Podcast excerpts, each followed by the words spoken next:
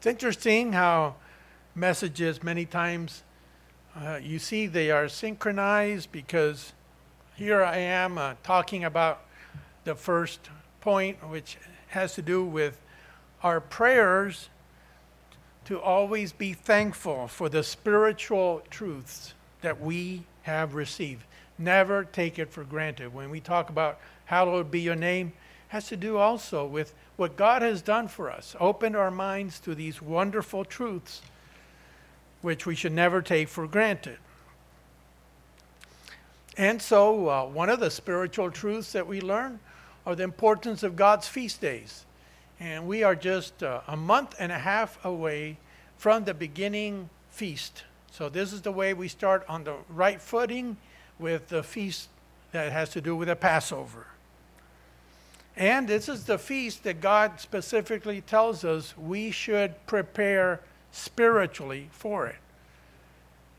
And so let's go to 1 Corinthians chapter 11. 1 Corinthians chapter 11, because once a year we truly do uh, renew this uh, baptismal covenant with God uh, this is uh, the way that God helps us every year renew ourselves spiritually. And it says in 1 Corinthians 11, verse 28, it says, But let a man examine himself, and so let him eat of the bread and drink of the cup. For he who eats and drinks in an unworthy manner eats and drinks judgment to himself, not discerning the Lord's body. So, again, it's just talking about uh, preparing ourselves. We know uh, uh, there's an attitude of thankfulness before God that we don't deserve it, but hey, we will accept what God has done for us. And so it's the way of uh, preparing, appreciating, examining ourselves. It says in verse 31 For if we would judge ourselves, uh, we would not be judged. So uh, God wants us to self examine ourselves, see where we're at, what we can do to overcome. And sometimes it's just one step at a time, one step forward at a time. And so God looks on the heart. So we examine ourselves first on the inside. That's part of the message that I'm going to cover. It has to do with our attitudes, which determine our actions. And this is what Christ emphasized. And of all the places where this is encapsulated, where he has a summary. It's in the eight Beatitudes, where he talks about the right attitude before God. Uh, the, the, these eight Beatitudes are the heart of God's way of life. And so it's not just looking at the physical or the letter of the law, but it has to do with the spiritual part of God's law. It's not just the head, the intellect, it's also the heart. That has to be right too. It's not just knowledge, but how that knowledge is being incorporated, internalized, and being able to be applied.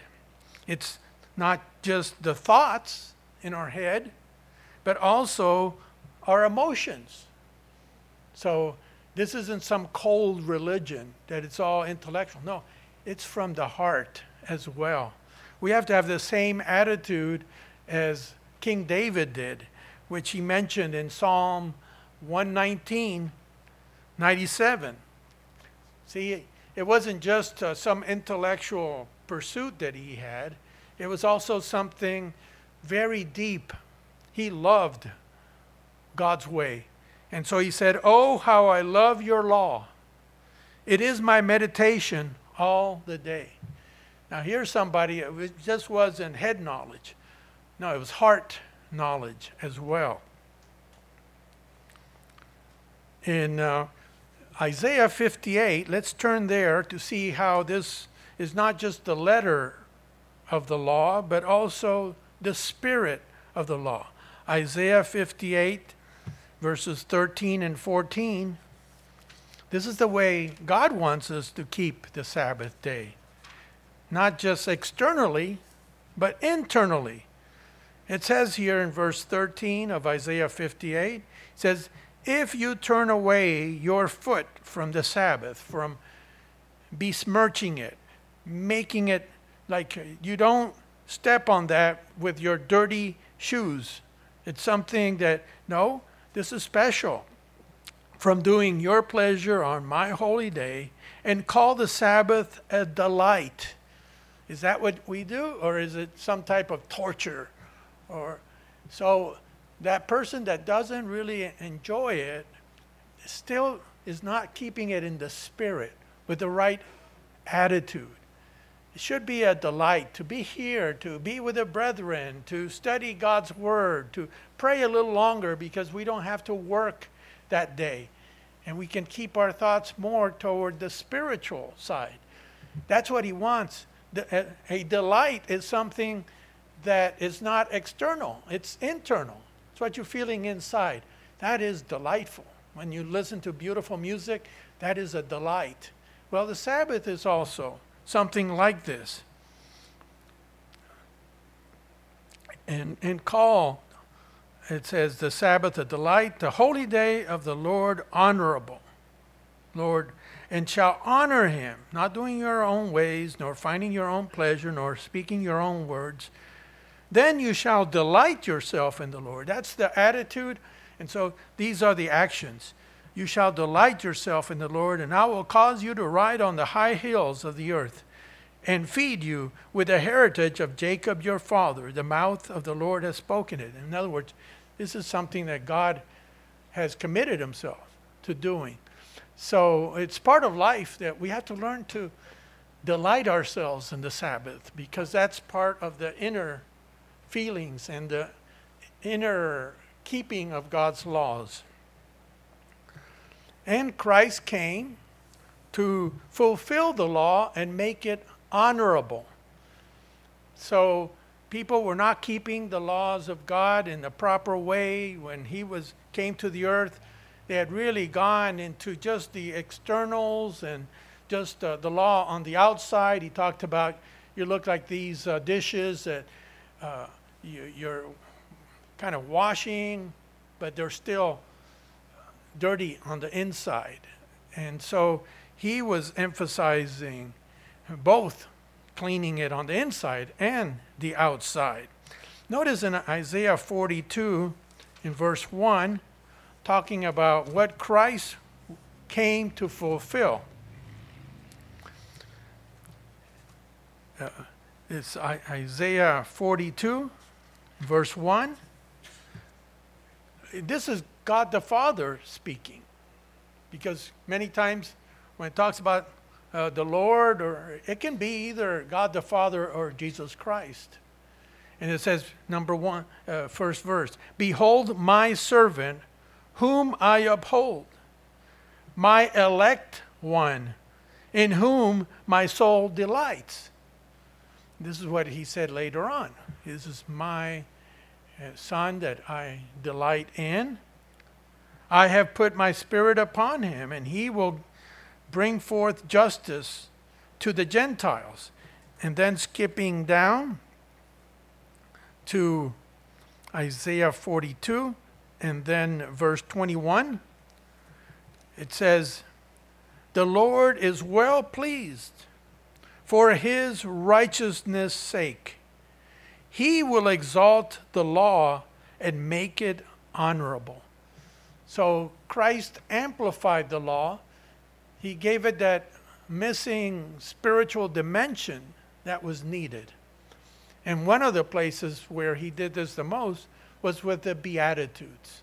That's the beginning of the Sermon on the Mount, the most important sermon that Christ gave. It goes, it's actually three chapters Matthew 5, 6, and 7. So we just are going to focus on the eight Beatitudes and see as we examine ourselves Well, are these the fruits? Is this what God is producing in us? Because it goes to the core of what righteousness is all about.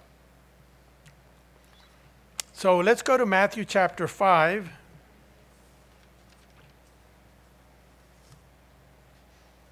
Matthew chapter 5 and verse 1.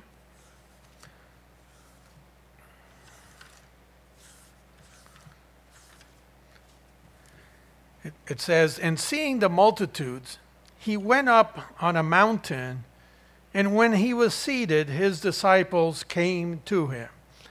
Now, in Luke 6, verses 17 through 20, we see that uh, they, they weren't on the very top of the mountain, but they, they went up to a mountain and then they came to a level place, as it tells us in Luke chapter 6. And then more people came and listened because at the end of Matthew 7, it says, Then the people marveled at what he had just spoken. So it wasn't just uh, with the 12 or just a few. So that's important to clarify. So these are the eight Beatitudes, which have to do with the conditions of the heart as one keeps God's laws in the letter and the spirit. So we first have to keep the Sabbath in the letter. We have to set it off, but then we're going to fill it spiritually with the way we act, the way we express things in this day. And so the first of the eight Beatitudes, in verse 3, it says, Blessed are the poor in spirit, for theirs is the kingdom of heaven. He used the term heaven because Matthew directed himself to the Jews, and they didn't like to use the term God very much. And so this was an alternative in Luke 6, it talks about the kingdom of God because Luke was directing himself more to the Gentile world and they didn't have such a sensitivity to the, the word God because you, you can't uh, you know, overemphasize it to the point like the Jews do that it becomes uh, something just exaggerated. But uh, going on, it's the, the term here, blessed, actually means from the term makarios in the Greek, happy or fortunate. This is something that is going to bring happiness to you if you do this. It's the same way as in Psalm 1:1, it starts out with the same way. Blessed is the man who follows God. So it's the same type of thing that you see in Psalm 1:1. It's a beginning here. And the term poor in spirit has to do with an attitude of humility before God, that we are not filled with ourselves. Yeah, from uh, the Bible Knowledge Commentary, it says the qualities Jesus mentioned in this list quote, the poor in spirit, those who mourn, the meek, obviously could not be products or results of Pharisaic righteousness. The Pharisees were concerned primarily with external qualities, but the qualities Jesus, Jesus mentioned are internal. So he's making a contrast how people were keeping God's laws in those days, and they were so focused on the externals and they forgot about the internals. That first of all, you have to have that humble attitude before God and man. This was very carefully chosen as the first one by Jesus Christ because if a person is full of ego and vanity, that person is lacking God's Spirit. It's not working as well. Notice what it tells us in uh, Isaiah 66. Isaiah 66, verse 2. But on this one will I look, on him who is poor and of a contrite spirit, and trembles at my word. So that's what Christ was talking about. That if a person is so full of themselves, it's like a bottle that is full of milk. You can't put anything else on the inside. You have to empty, empty it before God can put something inside. And so we realize uh, we need Him. We are nothing without Him. Uh, no, the Good News Bible translation says of this verse Blessed are those who recognize they are spiritually helpless. These are people, the kingdom of heaven or, or of God belongs to them.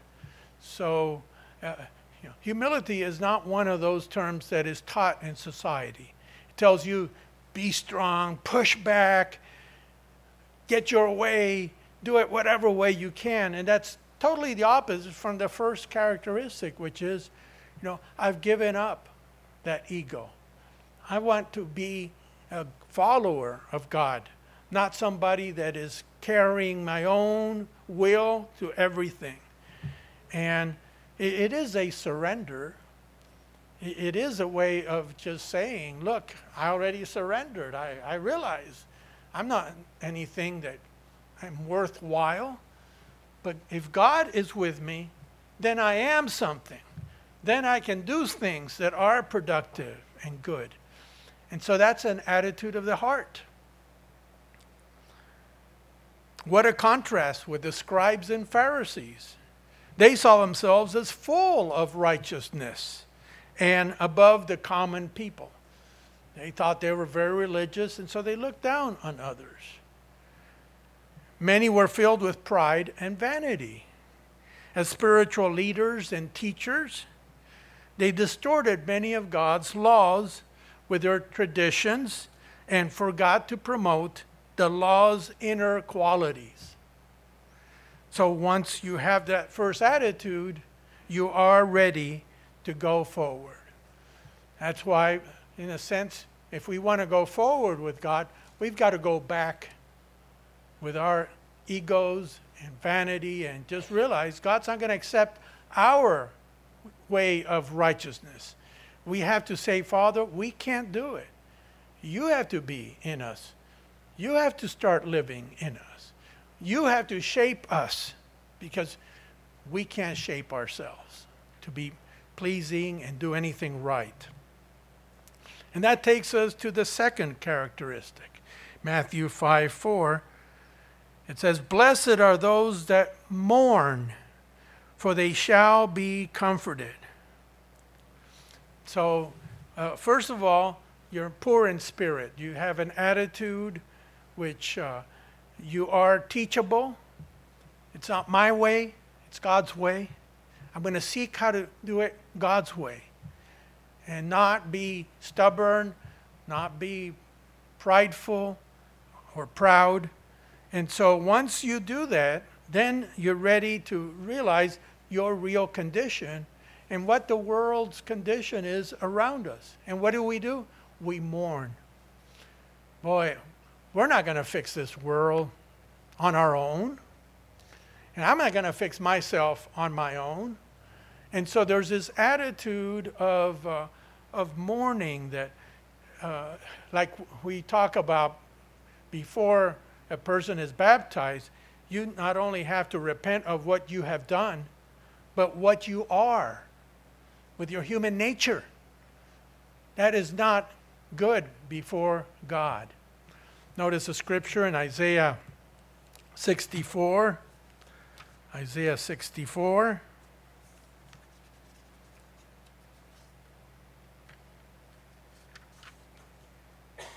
It says in verse 6 about our righteousness. It says, But we are like an unclean thing, and all our righteousnesses are like filthy rags to God. So we can't come in just thinking, oh, yes, just God accept me as I am. No, no. God does work with us as we are, but He wants us to be something else. He can transform us, He can change us. He takes us as we are, but that's not what satisfies Him, but what we can become. And so, again, uh, we mourn for the state of the world, the problems, the sins. It just every time you read the newspapers, it seems like somebody's murdered. You know, six people here, ten people there. It's a very dangerous world. And we mourn for those. We, we mourn for the people in Turkey and Syria. Over 35,000 have died. And we just realize uh, until Christ comes back, we're going to continue to have earthquakes. We're going to have hurricanes. We're going to have epidemics. And so we mourn for that and hope that kingdom comes so that God will heal the earth. And He will. He will heal it where there won't be any more faults, there won't be any uh, these cracks that make, you know, with the magma coming up and the pressure and breaking it and shaking things up this way. So God needs to heal the earth and He needs to heal mankind. And so, as it tells us in Ezekiel 9, verse 4, God says in Ezekiel 9, verse 4, Go through the midst of the city and put a mark on the foreheads of the men who sigh and cry over all the abominations that are done within it. So he's going to look at a person that is not just going along with the crowd, but who's saying, No, this is unacceptable. Look at all these things that are happening now. And how, uh, I don't know how many of you have heard of the term chat GPT. How many have heard of the chat GPT? Okay, about four or five.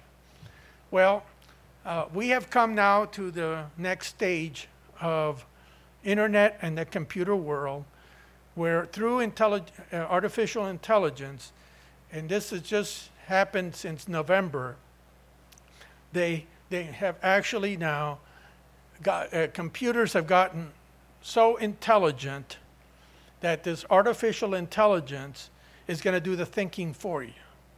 And so now, uh, and this is happening. Uh, we had a one of the writers of the Orange County uh, Register.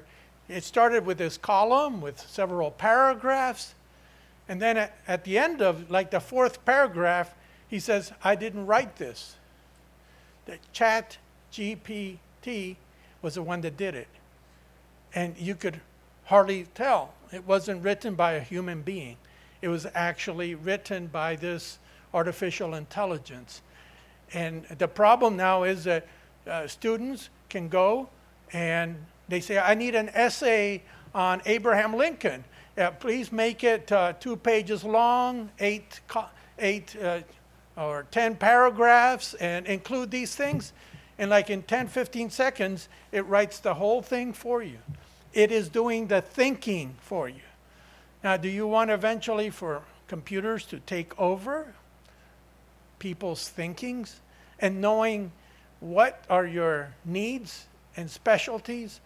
So uh, instead of having a handy robot like the sci- sci-fi movies, no, now you have a brain.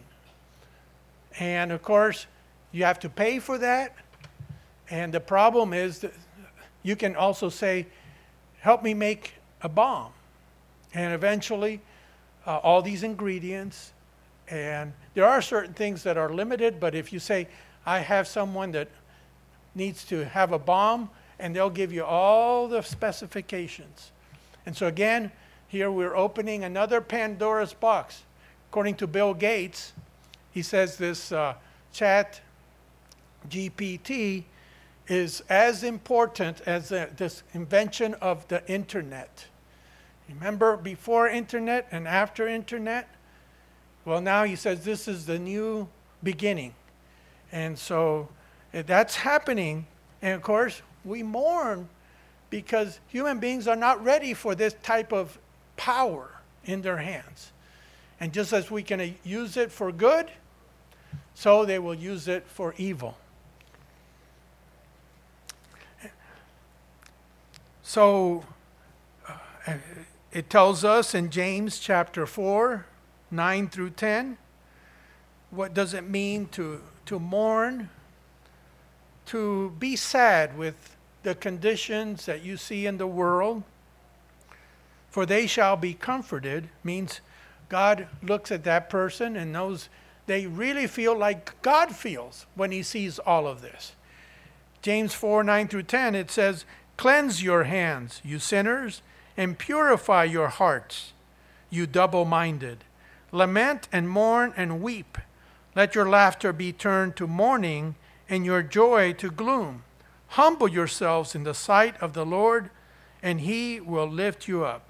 So, again, it, helps us be close to him. We're looking to that coming kingdom. And we know that's the ultimate solution.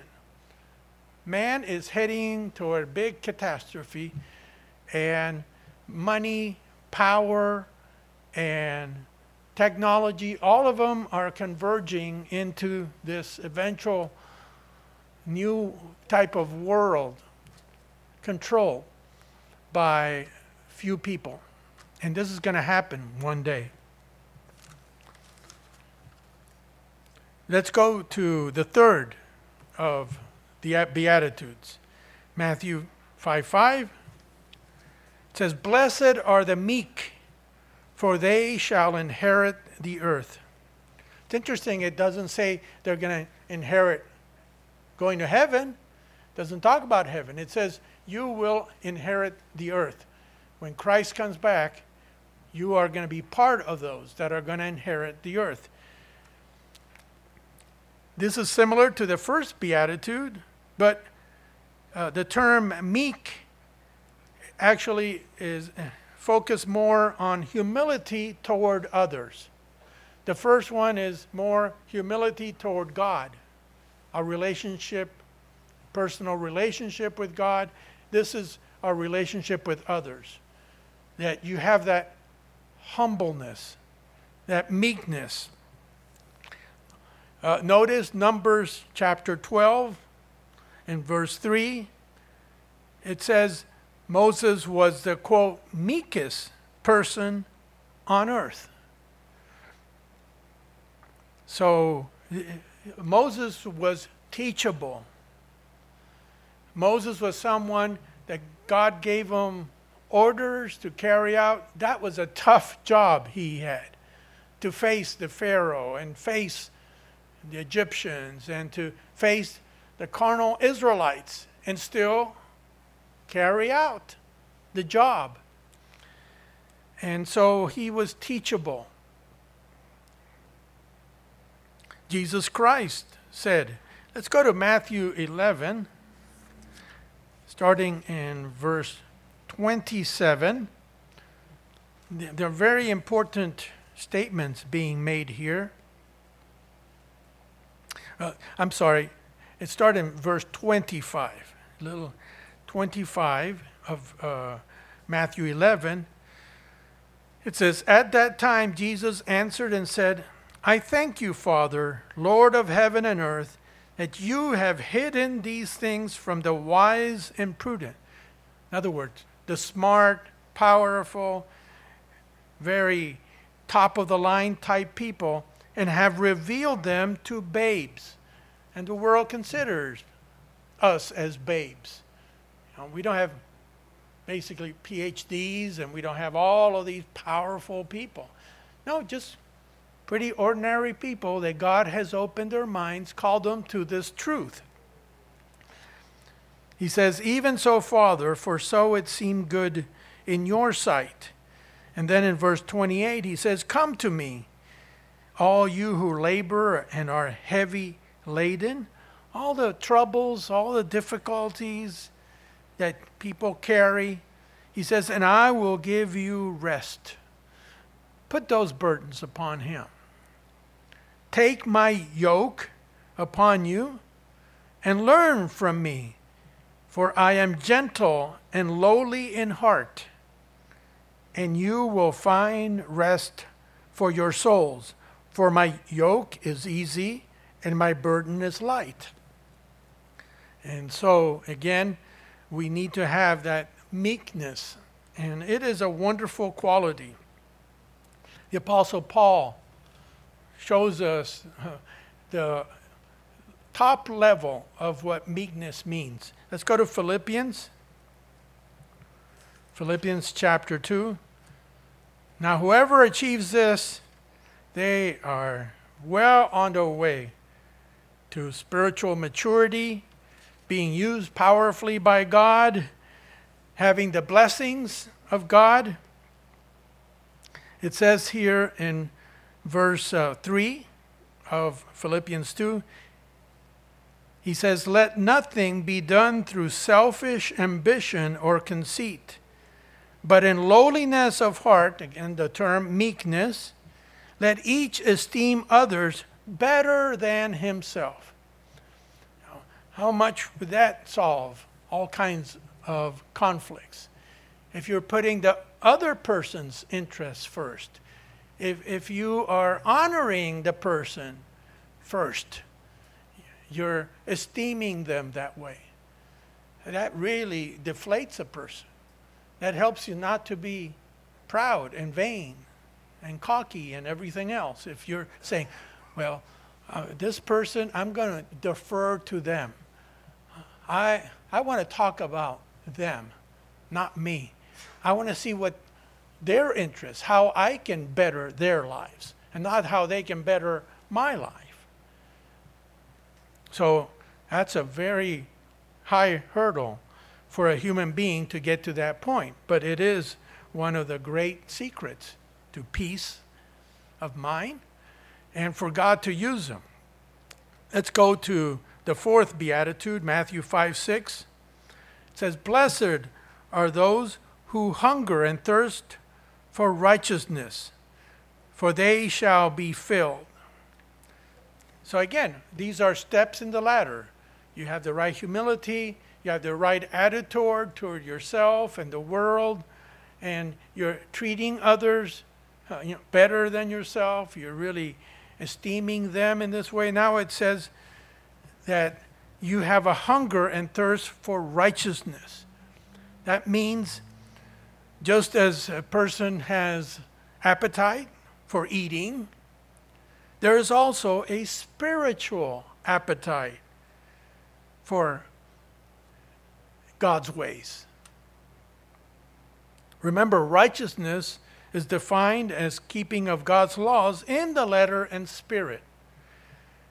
Psalm 119, 172 says, For all your commandments are righteousness. And so uh, there are people that dedicate years and years to a profession. And they spend uh, uh, years, and I know well, I have one of my daughters, it was like 10 years before she got her, finally, uh, her doctorate and everything else. And how much time and effort? Well, that's to get a physical profession. But how much do we dedicate to getting a spiritual profession, to learning more the deeper things of God, as uh, Gary brought out there about uh, First John five twenty, that God has given us an understanding about His things. But just like a plant in a garden, you have to water it. You have to spend time. You have to invest. Now you got other things to do, but don't neglect this other part.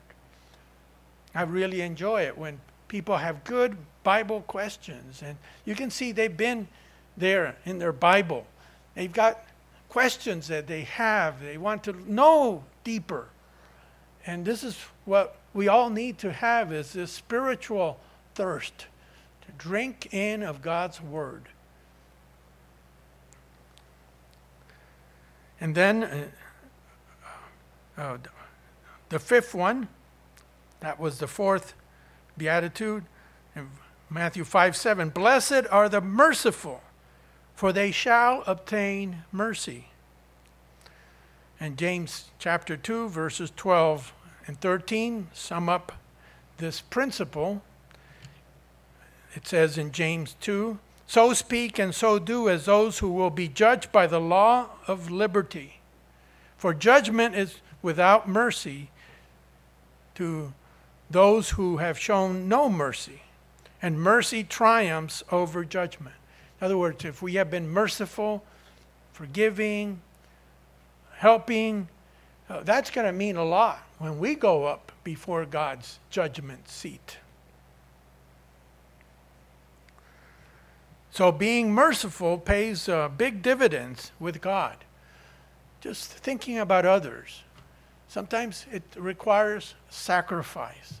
It requires a, a lot of rearranging our own lives, but for the benefit of others. So you can apply mercy by forgiving, but also by helping and serving others. In Colossians 3 13 through 14, it tells us how to apply it. Colossians 3 13 through 14, it says, Therefore, as the elect of God, holy and beloved, put on tender mercies, kindness, humility, meekness, long suffering, bearing with one another, and forgiving one another. If anyone has a complaint against another, even as Christ forgave you, so you also must do. Now, mercy has to be a way of life. It has to be done every day, extending mercy.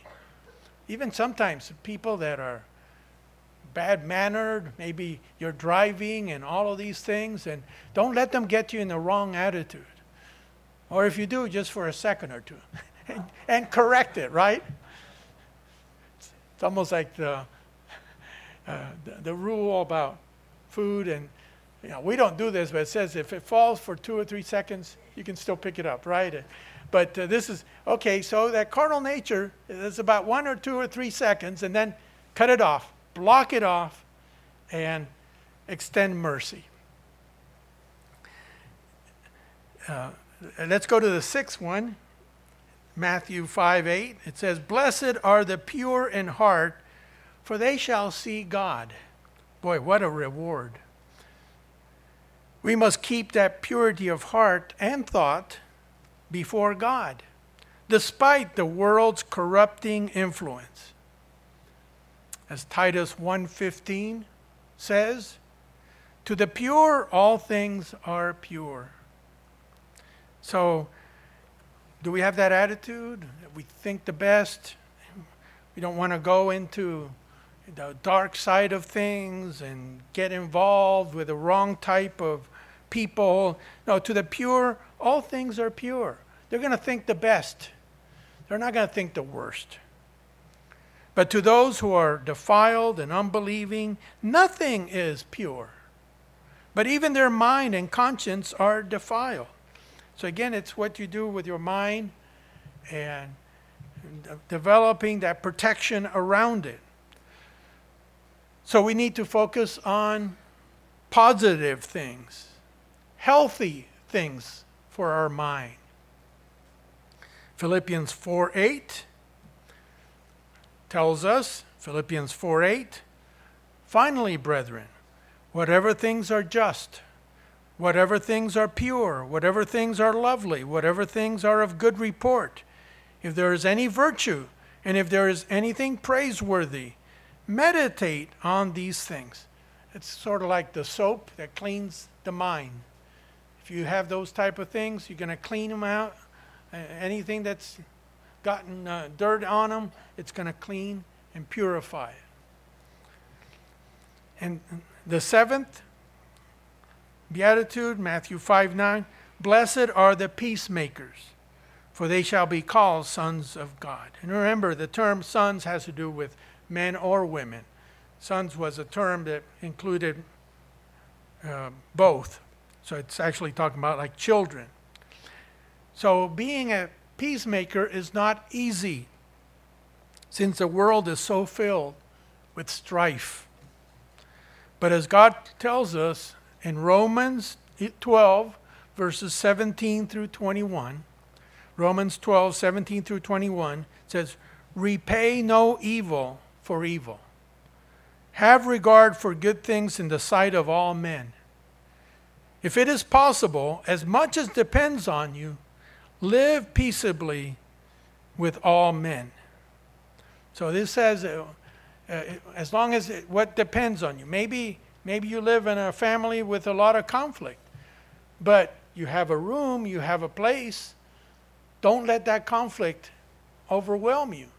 You're responsible for that uh, square uh, yard where you walk.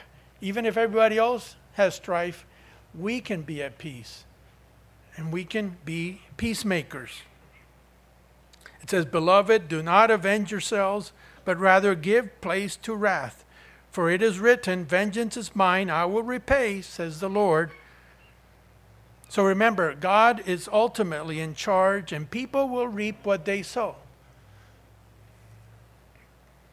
The final beatitude, Matthew 5:10.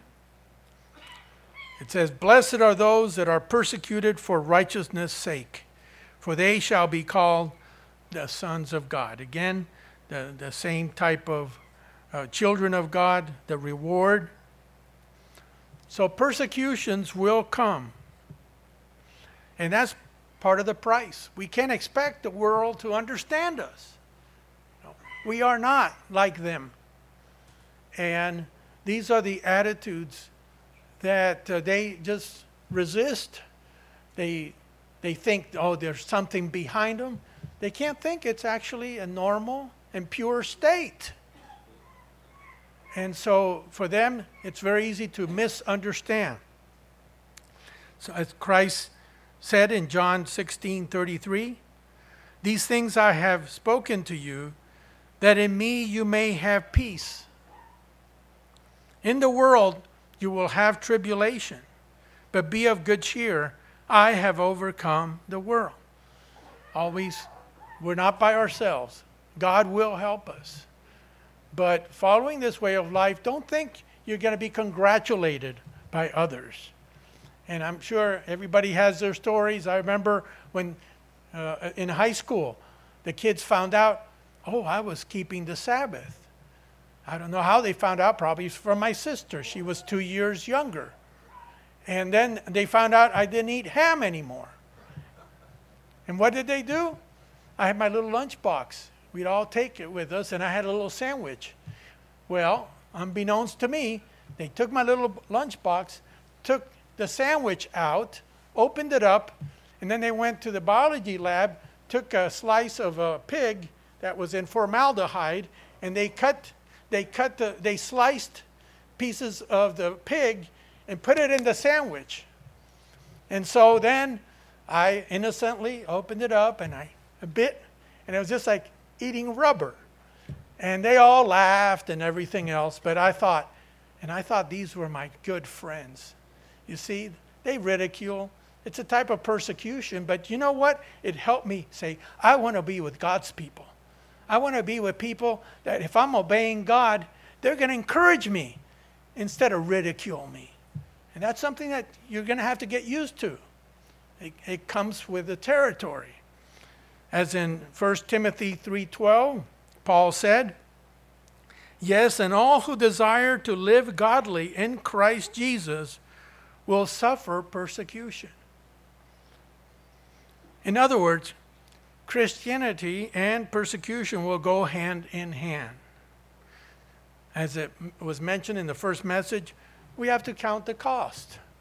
Well, I've never regretted, believe me, I've met the best friends through the church than I ever had outside. And I've had good friends on the outside, but it's just not the same. And even my, my family, they're not as close as the church family I have. There's a saying that you know, blood is thicker than water, right? That friendships that have to do with family are stronger than f- friendships that you have in the world. Just like the blood uh, kin are that way. But I learned spirit is stronger than blood or water. And so we share the same goals. See, we're jumping aboard this way of life toward God's kingdom. We're crossing a spiritual desert, just like the Israelites did. We have to leave Egypt behind. We have to cross the Red Sea, which is a type of baptism. as it tells us in 1 Corinthians 10, you know, 1 through 4. And then we're in this desert of trial and testing. And then you have, at the end, the kingdom of God. And you will enter. And that's where you're going to live.